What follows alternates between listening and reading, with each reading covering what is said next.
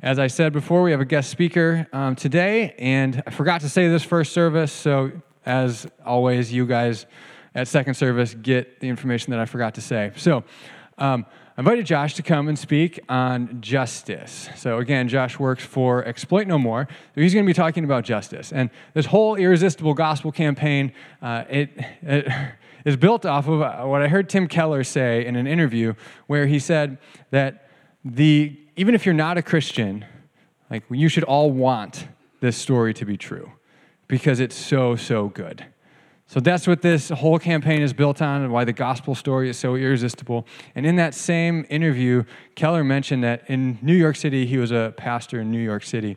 He often talked with young people who were passionate about justice, which young people today tend to be very, very passionate about justice. And he said he would always tell them that Christianity, the gospel, it has more resources to do what they want to do than there's their secular worldview. And history has proven this to be true. Through all, all of the work that Christians have done to bring justice to the world. Hmm. Yeah, I love um, what Martin Luther King Jr. said that the arc of history is long, but it bends towards justice. That's an act of God's grace in our world. So, uh, with that, I want to invite Josh to come up and, and preach today. He's got a wonderful message on the justice of God. So, would you guys welcome Josh?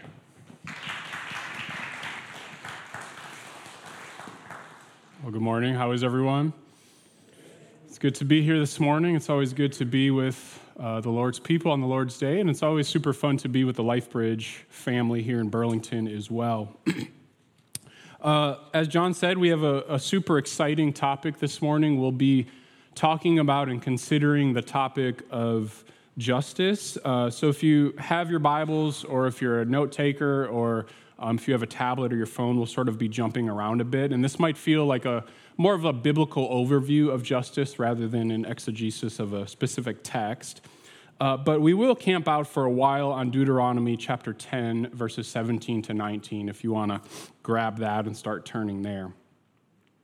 Um, in many ways, justice is a topic that all humans should uh, consider very closely, and certainly Christians. C.S. Lewis said that all human beings have an innate sense and a natural longing for justice. And I think that's true because we quarrel with each other, right? We argue and we try to make um, our opinions right. We say things like, You took my seed, or you ate my leftovers, or um, I get a lot of times that you didn't do the to do list that I left for you. Um, and this is more about just changing someone's behavior. We're trying to make a case why we're right, why we're in the right and they're in the wrong, why, um, and, and, comparing and contrasting this dynamic of just versus unjust. And kids seem to even know this as well. I was recently uh, driving my niece to work at her part-time job at the bakery. She was 15 at the time, and um, and I didn't plan properly, so we were running about five minutes late. And and she's super type A, so she was very anxious the whole way that she would be even just a few minutes late to work. And I was trying to console her the whole way and tell her it'll be okay, and um, and, and that you know that you won't get in trouble, it's fine, and all of that stuff. Easy for me to say, right? Um, and she said something interesting. She said, Why should I get in trouble for what you did wrong? and, and, she was right. She had this sense that um, she shouldn't be punished for someone else's crime. And of course, I had explained to her that I'm her elder and her uncle, that, you know, when I succeed, she succeeds. When I fail, she's cursed. But she had this sense, this longing that something was wrong about that. And so we should ask ourselves why should we consider the topic of justice as Christians? Why should we dive deeper into this topic? And I think there's two primary reasons that I want to uh, pitch to you all this morning. And the first is a simple one there's just too much injustice in the world for the Christian to ignore it. There's homelessness, there's poverty, there's human trafficking, there's broken families, there's addiction, there's uh, more and more now people obtaining and taking hold of different worldviews that go even further away from the truth of God. And so for the Christian, there's just too much wrong and messed up with the world for us to just ignore it and go about our lives. And the other, the primary reason, is that there is just too much overwhelming biblical evidence that justice is near to the heart of God. We see this throughout Scripture, it can't be avoided. Uh, just to highlight a few, Isaiah chapter 30 says, Therefore the Lord longs to be gracious to you, for the Lord is a God of justice. Psalm 10, O Lord, you have heard the desire of the humble. You will strengthen their heart. You will incline your ear. You will vindicate the orphan and the oppressed. Psalm 82, vindicate the weak and the fatherless. Matthew 12, speaking of Jesus, here's my servant whom I servant whom I have chosen, the one I love and whom I delight. I will put my spirit on him, and he will proclaim justice to the nations. And on and on and on. There's just too much biblical evidence that justice is close to the heart of God. But, but even so, in our culture, um, I think we hear and we um, have all of these versions and definitions of justice coming at us all the time. Maybe we have a group of people that says, uh, for those that need justice in, in our society, that they uh, can do the work themselves. They can pull themselves up and accomplish justice or mercy on their own. Or maybe we have other groups that say justice is purely a communal thing, that, that for those that need justice and mercy, they can be pardoned of all their personal responsibility, and it's a responsibility of purely the community or even the state. We see the word justice plastered on billboards and campaigns, and we're inundated with all of these versions of justice. And I think to make things more confusing, in Christian circles, we have sort of a tension, right? We maybe have churches who um, only, pro, only emphasize the proclamation of the gospel, and rightfully so. And maybe they de emphasize or don't uh, note the demonstration of the gospel through deeds of mercy. And maybe on the other hand, uh, we have churches who improperly place justice at the top shelf of priority and use that as the primary focus. And by doing so, watering down the gospel of grace that we're called to preach. And so this is a tension that we deal with. And, and there's a lot of tensions in the Christian life, uh, like, you know, how do we balance grace and truth? How do we forgive freely, but also speak truth into people's lives? How do we uh, believe that God is sovereign over all things, but in mysterious ways we make our own decisions and deal with the ramifications of those? And so, this topic before us is this uh, tension as well, this dynamic between word and deed when the church is called to two things the ministry of the word and the sacraments, and the ministry of deeds. The gospel should be proclaimed and preached and taught and spoken with words, but it should also be demonstrated with deeds of mercy and justice. The book of James um, is basically a commentary on this dynamic. It says in James 1:22, "But be doers of the word and not hearers only, deceiving yourselves."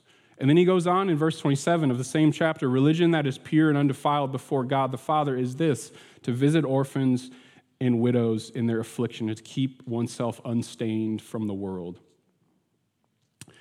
And so I think um, I want to make the argument that the Christian uh, it's not an option. The Christian has the duty to think through the topic of justice as it relates to the mission of the church. And I want us to do that under three sort of headings this morning if you're a uh, note taker. The first is this that biblical justice is linked to the God of justice, and that's where we'll sort of um, unpack Deuteronomy chapter 10 and uh, start to get a working definition of justice. And then point number two, denying justice. So, what are ways we deny justice in our lives? And then lastly, delivering justice. What are ways we deliver justice? So, uh, justice defined, justice denied, justice delivered. Does that sound all right? Okay. Um, so, point number one uh, biblical justice is linked to the God of justice. Um, again, you can turn, you can look with me Deuteronomy chapter 10, uh, verses 17 to 19, or you can um, jot it down and read it later. I would encourage you to.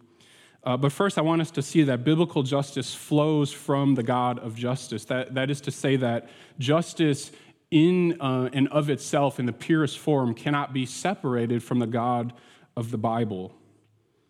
Uh, Deuteronomy is a fascinating book. It's a, uh, a, a, a, national constitution, if you will. It's a sort of a founding document of the new life that Israel is about to uh, embark on.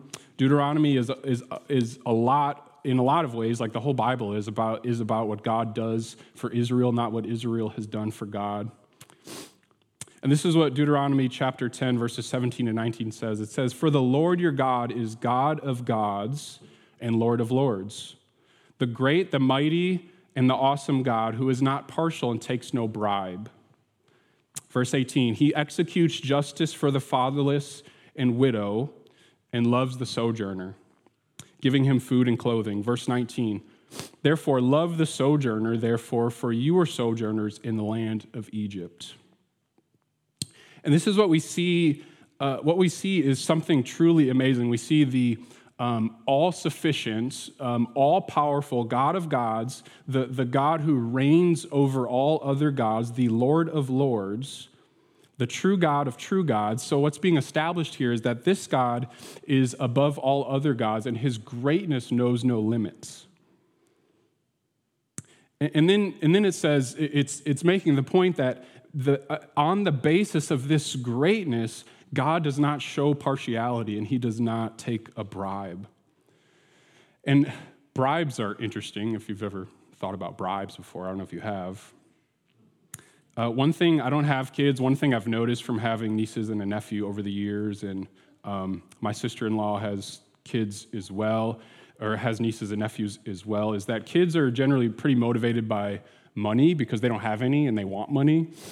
And so I have a dear friend at my church. His name's Luke. He has five kids. Three, the, the oldest three are boys, like 15, 13, and 10 or so. And um, they're inherently sort of competitive with each other. And Luke is a, is a coffee drinker, so he sort of set up a, a family system where he can get coffee provided for him every morning. So he trained his oldest boy to use a French press coffee, and it was part of the work agreement that he would provide that every morning. He would do that. That would be part of his routine.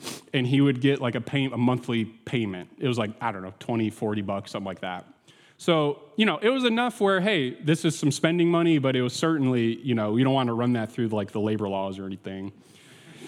But the, what started to happen um, amongst the boys is that the other two boys uh, would start to undercut the price. They're like, I'll do it for 20. I'll do it for 10. I'll do it for a dollar a month. And so we are easily, easily persuaded by money and by influence. And, and the point of this bribe imagery in our passage is to stress that God's transcendent power is above bribes or partiality or influence. God is above a bribe the way the sun is above candles or fire, and the way beauty is above mirrors. He already owns all of the money in the universe. And so we can trust that this God is just and perfect and not corrupt. And we can look at our culture and, and say how many leaders and politicians and uh, people take special interest money and bribes. How many earthly judges do we have to worry about being partial in their judgments? But the God we worship, this God, as Deuteronomy says, the God of gods, the God of the Bible, is above all of that and is so good and so mighty and so just that we can trust his judgments won't be partial, but rather righteous and good and perfect. And then the passage starts to sort of pick up, and the astonishing part comes in verse 18. It says this He executes justice for the fatherless and the widow and loves the sojourner, giving him food and clothing. And so, again, on the basis of, basis of God's transcendent power and might, in his uh, perfect, impartial, uncorrupt judgments, what does he do? He executes justice for the orphan and the widow and loves the sojourner and the foreigner by giving him food and clothing. And so, since God can't be bribed by the rich, and has no deficiency to remedy through favoritism or influence. He works for those who can't afford bribes and have nothing to attract his partiality the orphan, the widow, the, the sojourner, the stranger, and the lowly. And this is the great countercultural truth of the gospel, right? That, that the Lord of Lords, this great one, the God who created and now governs the affairs of the universe, is near to the lonely, is near to the orphan, is near to the poor, is near to the sojourner. And this God is, is one who executes justice for those who can't do it themselves or those who need it most. And this is what makes uh, the Christian, as, as Pastor John was sort of alluding to in his introduction, this is what makes the Christian story unique to all other world religions. In all other religions, the person, we have to do the work to earn the favor of God, do the work. You know, in Buddhism, you have to earn your way to enlightenment. In, in Mormonism, you have to you have a list of requirements to earn favor within the religion. You have to go to the temple, you have to do the work. But the gospel of grace says that God came down to us and lived a perfect life, died a gruesome death, but rose and ascended victoriously. And this almighty, powerful God, the Lord of Lords, the God of gods, who rose Jesus from the dead, created and now governs the universe, is interested in justice for the vulnerable And this is an amazing, amazing thing. This is, this is a truth that, that we can't just leave here. We have to do something with it. So look at verse 19. It says, Love the sojourner. Therefore, you were sojourners in the land of Egypt. And so, this perfect, just God who does justice should motivate us to also do justice. The justice that overflows from the character of God should prompt us to participate it in our own lives and in our own communities. And the instruction here for Israel is, is saying that uh, what's the reason you should love the sojourner? Because you were one. And the Bible is clear about this. The Bible is always, always um, prompting us to remember, to recall, to remember what God did for you, to not forget. One of my favorite passages in all of the, the Bible is uh, 1 Corinthians chapter 6. And um, if you want to, you don't have to turn there, but if you want to j- jot it down and go to it later, here Paul is sort of, uh, he's sort of going through the, uh, the hit list of sins that won't make it to heaven. So it's kind of a kind of a stark um, passage. It's like, all right, these are the ones that aren't getting in clearly. And so, you know, he says that, uh, do you not know that the unrighteous will not inherit the kingdom of God? Then he goes on to start to list specific things sexually immoral, idolaters, adulterers, nor men who practice homosexuality, nor thieves, nor the greedy, nor drunkards, nor revilers, nor swindlers will inherit the kingdom of God. And I think the Corinthians, as we would tend to do, is we, we see those things and we're like, yep, they're not getting in with me. And then he says in verse 11, But such were some of you. But you were washed, you were sanctified, you were justified in the name of the Lord Jesus Christ. So we're always called to remember what God has done for you and not forget. And so, what that means for us, application wise, if we if we operate in Burlington, in our communities, in Milwaukee, in the rest of the world, and, and we look at the homeless, at the poor, at the needy with contempt, or even with avoidance, or we think we're better than anyone. What the Bible is saying here is when we do that, we're forgetting what God has done for us. This, this attitude of superiority or avoidance is in a specific and stark defiance to the heart of God. Because in His grace, through Christ, God has reached down to the lowly, to the poor, to the sojourner of which we all are apart from His grace. And so we should have this same burden to see others delivered the same way we have been delivered. Does that make sense? So, doing justice is so linked to the character of God that um, if, if we sort of survey the Old Testament, there's specific and formal laws that are set up for God's people to care for the poor in order to respond to God's character. So before we move on to our next couple points, we have to make the connection here between our passage here in Deuteronomy and, and, and sort of Old Testament theology in general in the New Testament.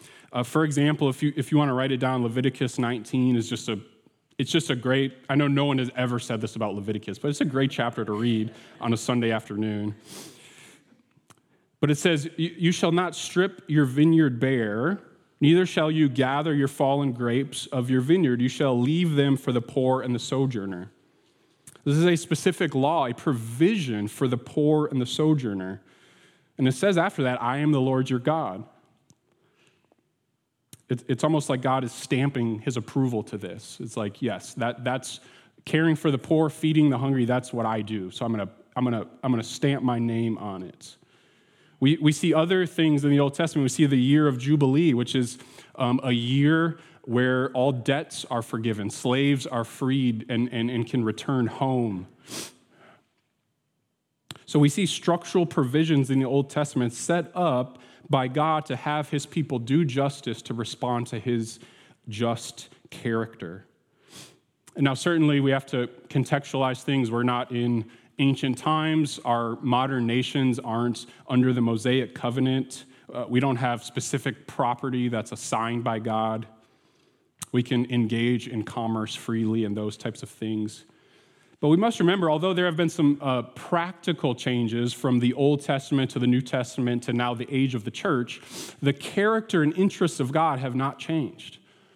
And so, so how God's people reflect the character of God remains the same. It just looks logistically different, maybe. And so if we fast forward to Jesus, he doesn't change the Old Testament laws regarding justice. He, in fact, uh, pushes and double, doubles down the application of these laws further. In Matthew 23, he says, Woe to you, scribes and Pharisees, hypocrites! For you tithe mint and dill and have neglected the weightier matters of the law, which are justice and mercy and faithfulness. These you ought to have done without neglecting the others.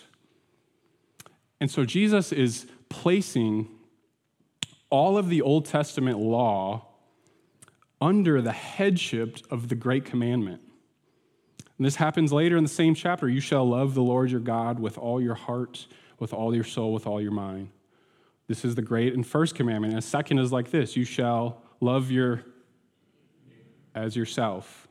On these two commandments depend what? All the law and prophets. And so the Old Testament understanding of justice is summed up in the New Testament understanding of neighbor. And both are explicitly linked to the character of God. So, therefore, the Great Commandment and the Great Commission should not be in tension. They should be, uh, in fact, depend on one another. And to put a, a bit more of a practical uh, definition on this before we move on, in his book, Generous Justice, um, Tim Keller defines justice this way. Um, side note, I think my, like, I go to a PCA church, it's a Presbyterian church. I think they'll get a kick out that even non Presbyterians are, are uh, saying Keller's name in church, as he's our you know, high saint and all that. But but in his book, uh, Generous Justice, Tim Keller defines justice this way. He says, We do justice when we give all human beings their due as creations of God. Doing justice includes not only righting, the, uh, righting of wrongs, but generosity and social concern, especially toward the vulnerable. It, this consists of a broad range of activities from simple, fair, and honest dealings with people in daily life, which I think is helpful, to regular, rad- radically generous giving of your time and resources, to, uh, to activities that seek to end particular forms of injustice. And so for the Christian, I think justice means going into uh, the areas of society where the fabric, the, the DNA, the essence of shalom has been broken down. I think that means a lot of different things for a lot of different people. Maybe it means that uh, your small group is starting to think about these things and how to serve a certain set of people. Maybe it just means that you deal differently with your neighbors. We will all have to reflect and pray about how, what this means for us and how we can participate in the justice that God is doing. But, but when we do that, we should see it as an honor not a burden, to be used redemptively to repair and restore and see some form of small restoration here on earth in, in, in, what has been torn apart by sin until one day the God of justice comes and makes all things right. Okay, point number two. That was the other. The next two points will be shorter, I promise. Point number two: denying justice. What, what do we what do we do to deny justice? To speak a bit more practically here, um, I want to unpack just a couple ways that we deny justice as Christians. I think one way we do it is we focus on the external versus the internal. Th- this can lead to hypocrisy and legalism, which certainly I'm guilty of. I think we all are. And so, the opposite of having a grace fueled heart and a motivation, uh, uh it, it, the opposite of having a grace fueled heart is a motivation to simply appear righteous on the outside by our good deeds and good works. And Jesus, this is a huge theme of his earthly ministry. He was constantly addressing this with scribes and Pharisees and dealing with heart issues. If you, if you notice, this is anecdotal, if you notice in Jesus's uh, ministry and conversations in the New Testament, someone will ask him a question and he'll, his response will seem random and out of, like out of left field, but he, he's always getting back to the heart of the matter. So he's not wasting any time on the fringes of, um, of what's not necessary. He's always getting back to the heart of the matter. And we see this again in Matthew 23. It says, Woe to you, scribes and Pharisees, hypocrites, for you clean the outside of the cup and the plate, but the inside they are full of greed and self indulgence. You blind Pharisee. First, clean the inside of the cup and the plate that the outside may also be clean. Woe to you, scribes and Pharisees, hypocrites, for you are like whitewashed tombs, which outwardly appear beautiful, but within are full of dead people's bones and uncleanliness. So you also appear, uh, also outwardly appear righteous to others, but within you are full of hypocrisy and lawlessness. And we read that and we can say amen to that. It's more uncomfortable when we sort of turn it back on ourselves and reflect on how we have uh, displayed that in our lives. But Jesus is always uniquely interested in the matters of the heart, the matters of motivation. He's interested in cleansing that starts from the inside and comes to the outside rather than the opposite. He's interested in authentic and true justice that's fueled by the grace of God. And I, another way we deny justice is we, I think, become uh, measured in how we fulfill the demands of justice and I'll explain that a little bit. Meaning, I think I think part of this um, part of this work to like define and understand justice is we have to realize how truly radical the demands of justice are.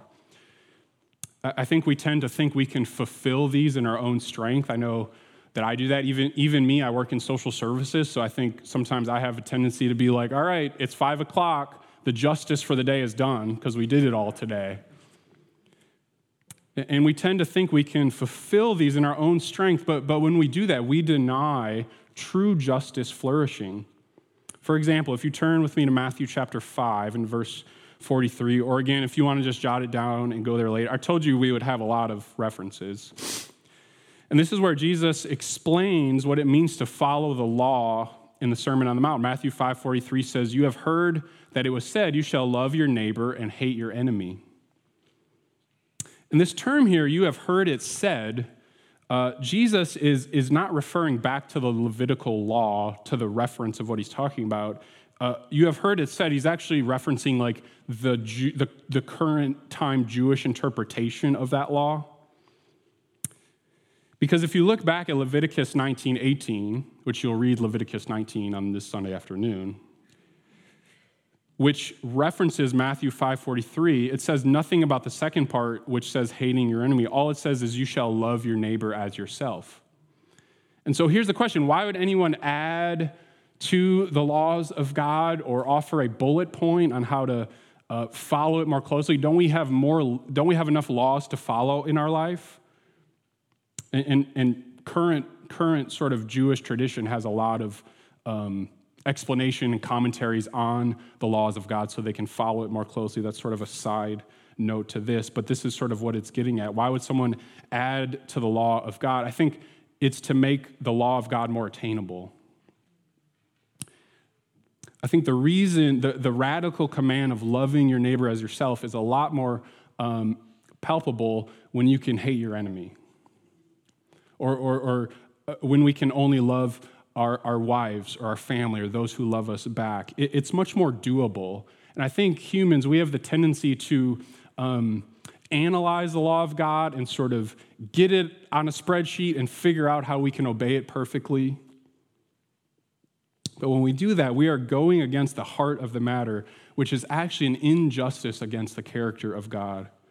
And so the practical result of this, though, I think, is a lot of times when we do this, I know I'm sort of guilty of this too, is um, we become generous with a few select people in our lives who, who sort of uh, fit the bill of what we deem um, of who we deem can measure up to who we involve in our lives and who we want to associate with. And we feel justified doing so because uh, we've sort of we've fed a meal to them. We've done this, we've done that. But the question for us and for our hearts is how often do we engage in mercy and justice in a one way manner? Where, where, where, we're not expecting anything back in return. Or even if it's to someone who doesn't fit the bill or is a little rough around the edges and all of those things as well. Uh, my pastor growing up, this was sort of a, a, a highlight, a hallmark of his counseling to people. If someone was struggling with meaning or feeling like they belong, he would say, Well, go help someone. And, and, and his point was when you engage in one way mercy or one way giving, you are actually getting very close to the heart of God because that's what He does to us. And we weren't given the laws of God to become measured and add to it to figure out how we can sort of behaviorally obey it.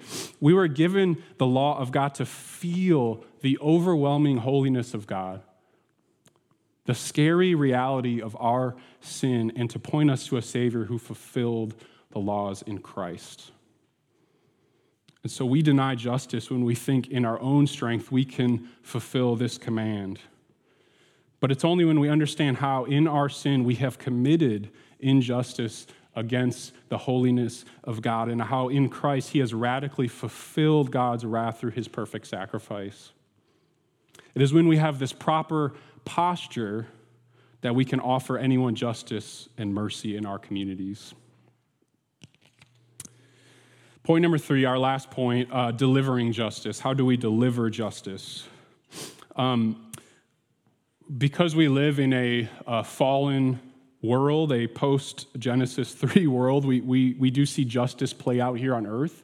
Uh, justice is fulfilled here by uh, people getting uh, either a form of punishment or protection. We have a penal uh, justice system that punishes wrongdoers and protects the vulnerable. And certainly, God oversees that and governs that in mysterious ways that we may not even know about. But going further, the, the gospel says that the sinner receives mercy and Jesus received the penal justice on our behalf in order to give us his righteousness. And, and this is true justice delivered. And when that's the case, this has to prompt us to something, and I think it's this to be grace fueled in all that we do. We should be motivated to partake um, in true justice with a truly changed heart and a truly changed spirit. And so we can have conversations, we can engage in these things um, with the world around us from a place of humility, from a place that uh, we know that God has delivered us, and we seek that for other people. 1 John 1 9 says, If we confess our sins, he is faithful and what? Just to forgive our sins and cleanse us from all righteousness. It doesn't say he is faithful and merciful, or faithful and gracious, or faithful and kind, which he certainly is. It says he is just to forgive our sins. So that means when we confess our sins to God, we are pleading the justification that comes through Christ. It would be unjust for God to demand a second payment when there has been a perfect one paid. And so that can give us a confidence to confess sin freely, to engage in mercy freely, and to see where God is working in our lives and participate. And so the only way for us to be gracious to people is realize that we have experienced grace. And I think this should motivate us as we wrap up here. It should motivate us to something practical, which I mentioned is, is I think, radical one way giving in our lives. Because Jesus, uh, the, the ultimate strong and rich one, became weak and poor for us so that we might become strong and rich in him. And what this does for the Christian, it gives us a sort of capital, a reserve account that we can now afford to give. Uh, in a one way direction to the world, to give mercy to the world, to do justice to the world, even if it's sometimes one sided. And so, dear friends, I urge us to let us use this capital, let us use this truth to fulfill the Great Commission and the Great Commandment to the world around us, to Burlington, to our communities, until God one day returns and makes all things right. Let's pray. Father, we thank you that you are the essence of justice, Lord. You say what is right and wrong. We thank you that you are working here in Burlington, Lord, and in Wisconsin, in our country, and around the world, Lord. We pray that um, as we leave this place, as we respond to you in singing and, and in deeds throughout the week, that we do so for your glory only. In your precious name, amen.